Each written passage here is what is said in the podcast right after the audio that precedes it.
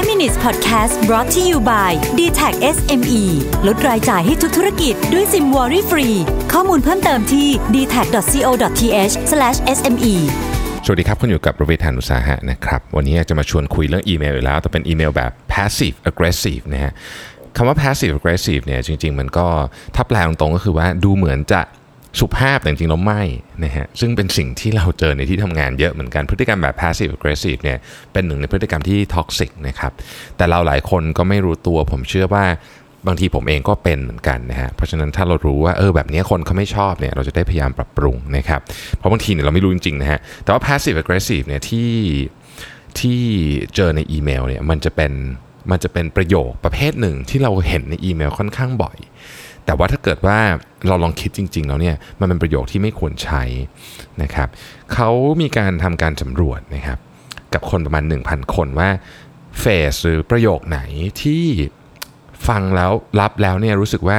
มีความแบบ passive aggressive ที่สุดนะฮะเขามี 6 อันด้วยกันนะครับที่ต้องบอกว่า เนื่องจากว่าถ้าแปลเป็นไทยเนี่ยบางทีมันก็อาจจะอาจจะความหมายจะเปลี่ยนนิดหน่อย แต่ผมเห็นคนปัจจุบันเนี่ยเราส่งอีเมลกันด้วยภาษาอังกฤษเยอะแม้ว่าเราจะสื่อสารกันในองค์กรที่เป็นคนไทยทั้งหมดก็ตามนะครับดังนั้นเนี่ยเราอาจจะมีโอกาสใช้เฟซพวกนี้ได้นะครับ อันนี้เรียงตามลำดับเลยนะครับ 6 นี่คือน้อยที่สุดนะครับหมายถึงว่าความรุนแรงน้อยที่สุดจนอันดับแรกเนี่ยความรุนแรงเยอะที่สุดนะครับที่น่าสนใจก็คืออันดับแรกเนี่ยเป็นอันที่ เราอาจจะได้รับค่อนข้างบ่อยด้วยนะครับ เอาอันที่ 6 ก่อนนะครับ อันที่ 6เนี่ยคือเฟสที่ว่า going forward I prefer นะครับ อันนี้คือเบาที่สุดนะฮะ คือต่อไปนี้เนี่ยผมคิดว่าผมอยากได้ประมาณนี้นะครับ คือไอ้คำว่า going forward I prefer เนี่ยมันเป็นการตั้งสมมติฐานว่าสิ่งที่เกิดขึ้นมาในอดีตเนี่ยมันไม่ work นะ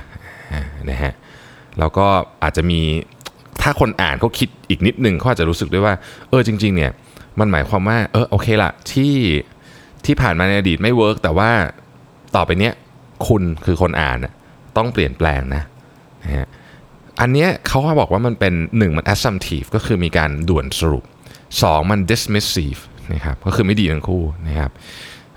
คำว่า I prefer อาจจะดูอ่อนในเชิงภาษา แต่ว่าเมื่อรวมกันเป็นเฟสในอีเมล แล้วก็ไม่เห็นหน้าด้วยเนี่ยมันมันก็กลายเป็นเฟสที่ passive aggressive ได้นะครับ ถ้าเกิดว่าเรื่องนี้นะครับเป็นเรื่องที่ประมาณว่าคุณคุณไม่ได้ตั้งใจที่จะมีมี negative เนี่ยถ้าเกิดจะใช้เฟสเนี้ยเขาบอกว่าไปเจอกันต่อหน้าดีกว่านะครับอันนี้มันมีความเป็น emotional เข้ามาเกี่ยวข้องเยอะ แต่ถ้าเกิดคุณคิดว่าคุณตั้งใจจะ passive aggressive นะ คือคุณตั้งใจที่จะ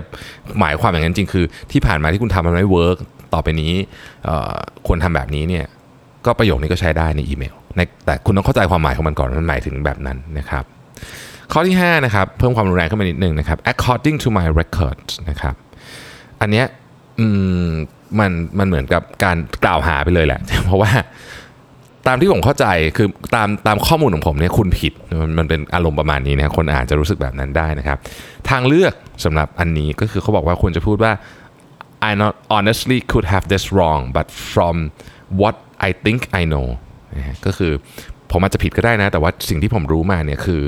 แบบนี้นะครับ อันนี้ก็จะลดความ passive aggressive ลงนะฮะข้อที่4ฮะอันนี้เป็นอันที่ผมใช้บ่อยผมอ่านผมก็เออ จริงด้วยนะฮะ any updates on this นะครับอืม any update on this เนี่ยมันเหมือนการเดินไปที่โต๊ะของเขาแล้วก็ไปตะโกนใส่หน้าเขาบางทีนะฮะขึ้นอยู่กับขึ้นอยู่กับบริบทของการเขียนแต่ในอีเมลมันไม่เห็นหน้าคนอยู่แล้ว เพราะฉะนั้นมีโอกาสที่จะออกเป็นแบบนี้ได้เยอะเหมือนกันนะครับ เพราะฉะนั้นเขาบอกว่าเฟสที่ควรจะใช้ก็คือว่าผมรู้นะว่าคุณยุ่ง I'm guess you are swamped so sorry to bug you but what's the latest on นะครับก็คือโอเคแหละผมรู้ว่าคุณยุ่งนะแต่ขอขอโทษที่กวน แต่ว่าคุณมีข้อมูลให้ผมไหมเรื่องนี้นะครับอันนี้ก็จะฟังดูดีขึ้นมาอีกนิดหนึ่งนะครับ ข้อที่ 3 นะฮะ please let me know if I misunderstood นะครับคำว่า please let me know if I misunderstood ก็คือว่าช่วยบอกหน่อยนะถ้าเกิดผมเข้าใจผิด แต่จริงๆแล้วเนี่ยประโยคนี้ มันเป็นคนคนที่พิมพ์มาจริงๆเขาหมายความว่า จริง ๆ เราทั้งคู่ก็รู้ใช่ไหมว่าคุณคือคนรับอีเมลเป็นคนที่ผิดนะครับ อันนี้เขาบอกว่า วิธีการแก้เนี่ยง่ายที่สุดคือ ถ้ารู้สึกว่าอะไรที่มันผิดไปเนี่ยให้ยกหูโทรศัพท์เลยนะฮะให้ยกหูโทรศัพท์เลย เพราะว่าอันเนี้ยมันมันค่อนข้างเซนซิทีฟมากประโยคนี้นะครับ ข้อที่ 2 ครับ เจอบ่อยเหมือนกันนะฮะ just a friendly reminder นะครับคำว่า friendly reminder เนี่ยในนี้เขาเขียนเลยว่า there's nothing friendly about it เนี่ยซึ่งซึ่งเป็นเรื่องจริงคือมันมันไม่ได้เป็นการทวงแบบนั้นแล้วนะครับ เพราะฉะนั้นเอ่อ alternative ของนี้ก็คือว่าเอ่อ I honestly hate when people bug me about something but I'm forced to be that guy here to remind you that คือผมจริงๆผมก็รู้แหละว่าการมาตามคุณตามคนเนี่ยผมไม่ไม่มีใครชอบหรอกแต่ว่าอันเนี้ยผมจำเป็นจะต้องตามจริงๆนะครับในเคสเนี้ย มันก็จะดูซอฟลงนะครับ และอันที่หนึ่งที่คนรู้สึกว่าอันนี้ passive aggressive ที่สุดคือ as per my last email นะครับ as per my last email เนี่ยมันเหมือนกับการพูดว่า you obviously didn't read my last email so let me try again dummy นะคือมันจะมีคำว่า dummy ตามนั่นคือแบบเฮ้ยคือคุณไม่ได้อ่านอีเมลผมแน่เลยในอีเมลที่แล้วหรือคุณอ่านแล้วคุณไม่เข้าใจเนี่ยเพราะฉะนั้นขอลองอีกทีแล้วกันนะ แบบแบบเจ้าโง่อะไรเงี้ยนะฟีลประมาณนั้น คนรับคือถ้าคนรับคิดมากอาจจะคิดไปถึงเบอร์นี้ได้ เพราะฉะนั้นก็ก็ต้องระวังนะครับ alternative ของการเขียนว่า as per my last email คือ if you don't mind reinforcing a point I made before only because it's so important ก็คือ